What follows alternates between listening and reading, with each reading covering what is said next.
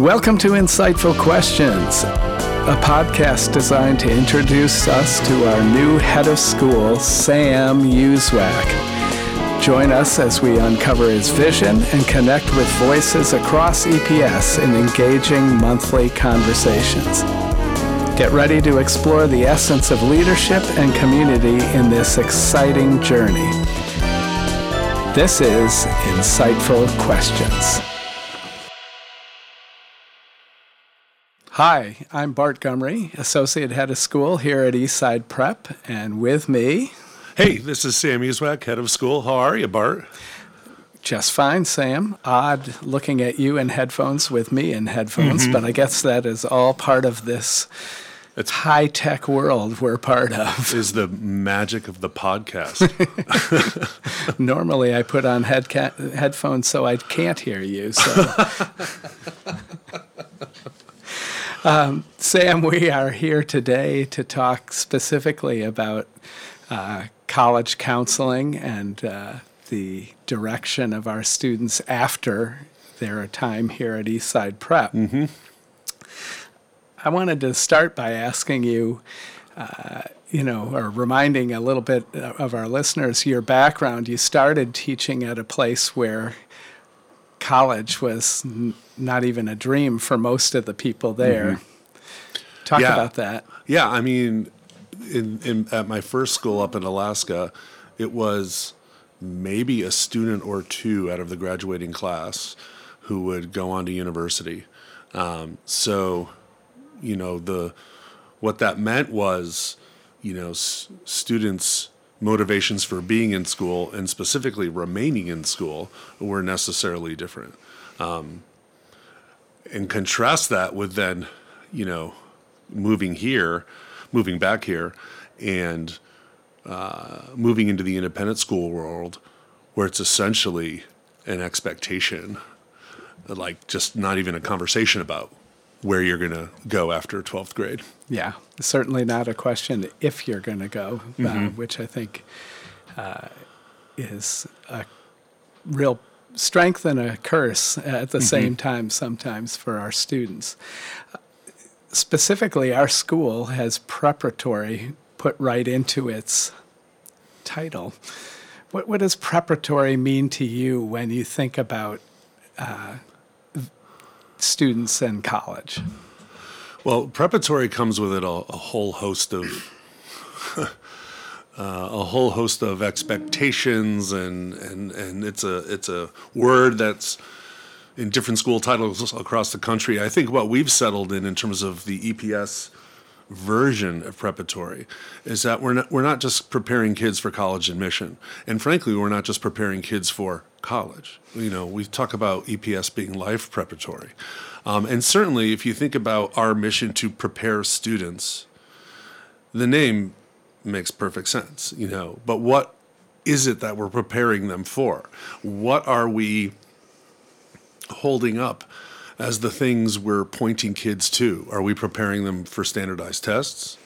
Are we preparing them for uh, or or are we preparing them for you know a future they can't yet imagine is going to be and all the ambiguity that comes with that.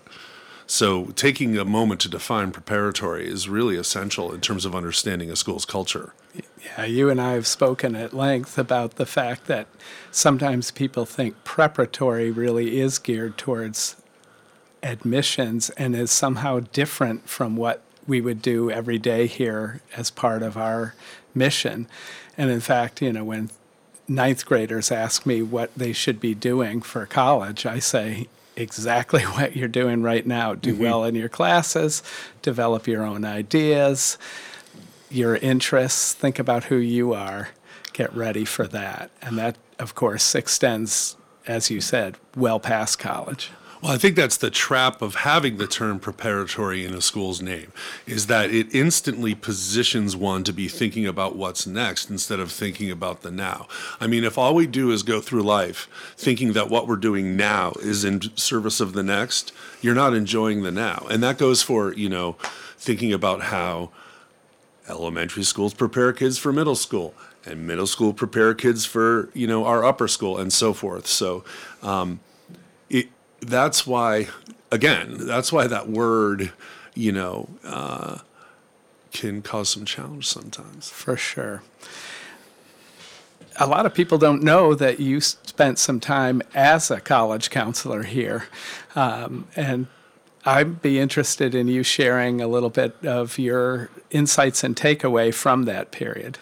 I, I'd be happy to. I mean, I have to tell you that, and I, it pains me to do so, but um, that was really one of the most uh, moving experiences for me. Uh, it was certainly one of the areas where I learned the most, in that I went into college counseling really not understanding all that goes into it and all the care that our college counselors and everyone puts into the process.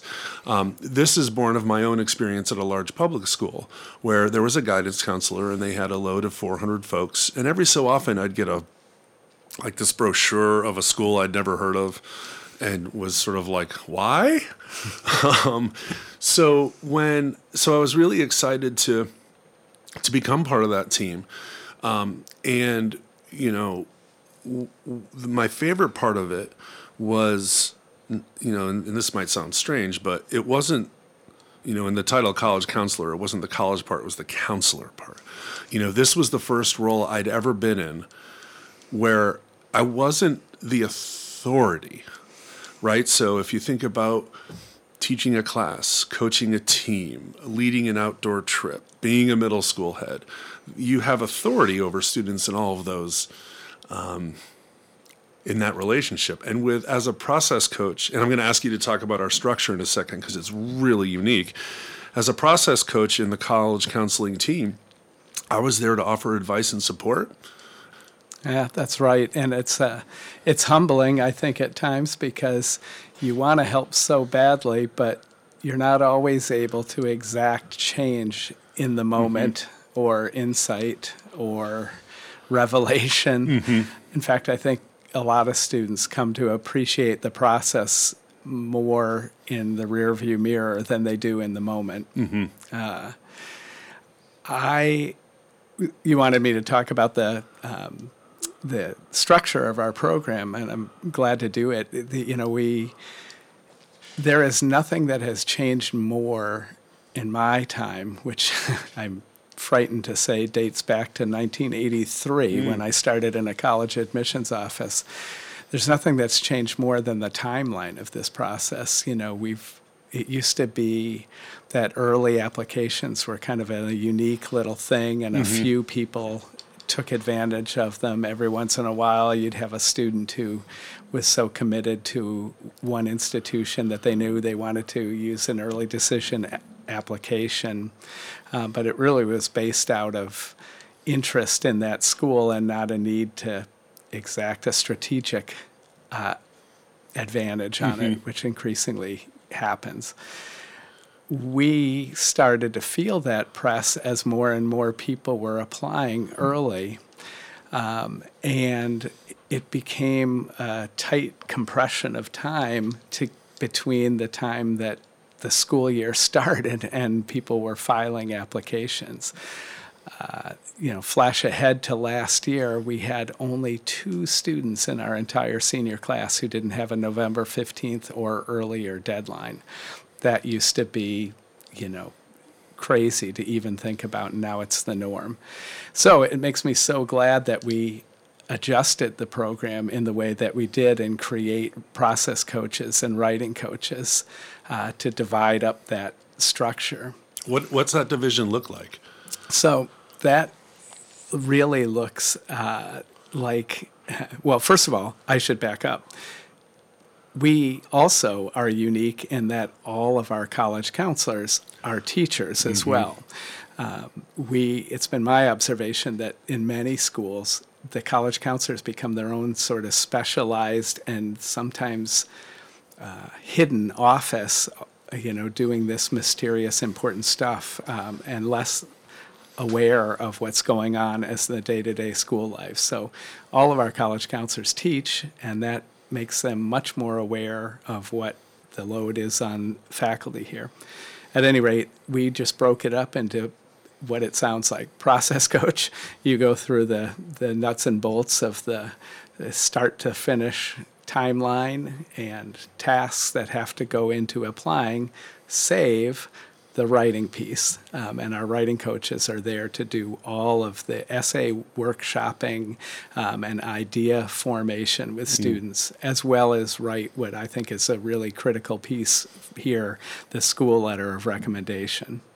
And I think another another important uh, distinction is that you have middle school and upper school faculty who serve as college counselors. Is that right? We do. Uh, we used to have, uh, for a long while, Anthony Colello as our fifth grade teacher and our 12th grade college counselor. I always like that. I got caught, I told Anthony he was in shipping and receiving here, so um, that that was uh, that was fun. But uh, yeah, I think it's really important that people have um, a full view of the experience here, not just sweeping in with kids in their lives in 11th and 12th grade. And we've talked a lot, uh, you know, during our time as middle school head and upper school head about our valuing this place being one school, grades 5 through 12, not not two entities. Well, it was certainly always amazing to, you know, in the few years I did it, where I could remember being involved with a kiddo when they were in middle school as the middle school head, and then they show up, you know, a few years later and they've gone through our program and they've been growing and, and learning and to then work with them and have that pre-existing relationship but also see all the great growth was always so was always so rewarding. Um, i think you know it, it's one thing to say that we want to be sort of a life preparatory it's one thing to say uh, all those things but how how they get played in the day to day is what really matters. I mean, when, when you're sitting with a kiddo and you're helping them develop their criteria and helping them to understand how they're going to flourish in their next place that they're, they're going to be living in um, and valuing every place uh, as one that can be great for our kids, you know, that's a really important part of all of Yeah, this. I love I love that you're talking about that. I I think one of the ma- my favorite things is that in an initial college meeting with a student, you often don't talk about college at all. Right. You know, you you help them explore who they are. Uh, you know, we we all know that kids here roll their eyes a bit at self-reflection. We make them do it a lot, but I think that it's one of the ways in which we're really preparatory for them in this process. They get to know themselves as individuals, you know, far beyond uh, a few numbers like a GPA and a test score. Yeah, I'll admit that was a surprise. You know, you know, helping students unearth, you know, what they're looking for when, I mean, they've maybe seen certain names of schools on sweatshirts, or maybe they had a sibling and, you know, they kind of watched the process from afar. But there's a lot of demystification that goes on.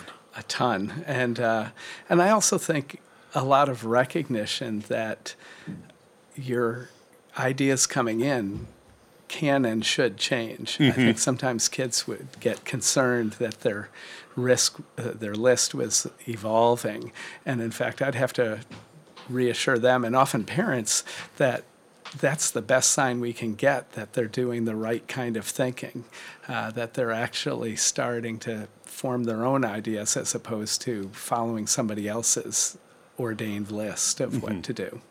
Well, I certainly appreciate. I mean, one of the things we talk, you taught me early on, you know, was that at this school, there's not some secret list of schools we hope kids get into or suggest kids get into.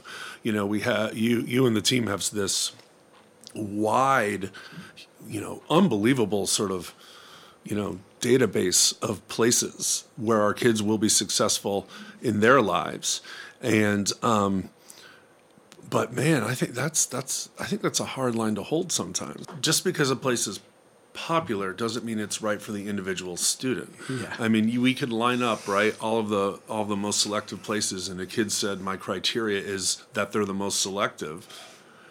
Is that going to translate into success while there? Correct. And I, I'm smiling to myself because I've always gone into this little riff about, you know, maybe you don't want to marry the most popular girl from your high school class, but, you know, I might be talking to the most popular girl from our high school class. So, but I think that, uh, I really think that it's, uh, it, they they so vastly overestimate two things in this process admission and graduation. And they kind of forget about the four years in mm-hmm. between. And i think we are constantly there trying to reassert the value of that four years number one and number two to uh, really assert that they are more powerful than the institution. I like to remind kids that you know they can probably go to any place and do really, really well, uh, just based on their abilities that they've honed here. Mm-hmm. Not the least of which I think is a really well refined ability to speak with adults. Well, and I think that circles right back to where we started, which is the definition of preparatory. I mean, the confidence um, and the curiosity um, to to reach out to resources, to professors, to adults, to to send an email that you wouldn't have sent otherwise. Um, in pursuit of something you're interested in, or in pursuit of asking a question, and I think the whole, the whole setup of Eastside Prep is to create the conditions that students learn how to do that, but also become confident in doing that. So yeah. it translates to wherever they go next. Yeah, I couldn't agree more. And I think that one of the things that we work hard on in that group is, in the college counseling process is to make students confident enough that their views are the most important views, mm-hmm. that their uh, ability to do this is really important. Uh, you know, one of the things I like to tell parents is that the ownership of the process is probably more important than the choice in the long run. That they, the agency and the act of making the choice is really key. Oh, that's wonderful. And, you know, that's just something that will, you know, we'll keep working to make happen for the kiddos, uh, you know, as, as things change and, you know, watching this program grow, you know, with our senior classes grow, you know, has been, uh, has been exciting, but also, you know, that's part of the challenge is making sure that every kid feels, you know, that support from from that group of adults working on their behalf. Yeah, I've always felt that at the end of the process, there's a lot we can't connect, uh, control, uh, but we can control how warmly we've held kids and supported them through the process. And I think in the long run, that matters more.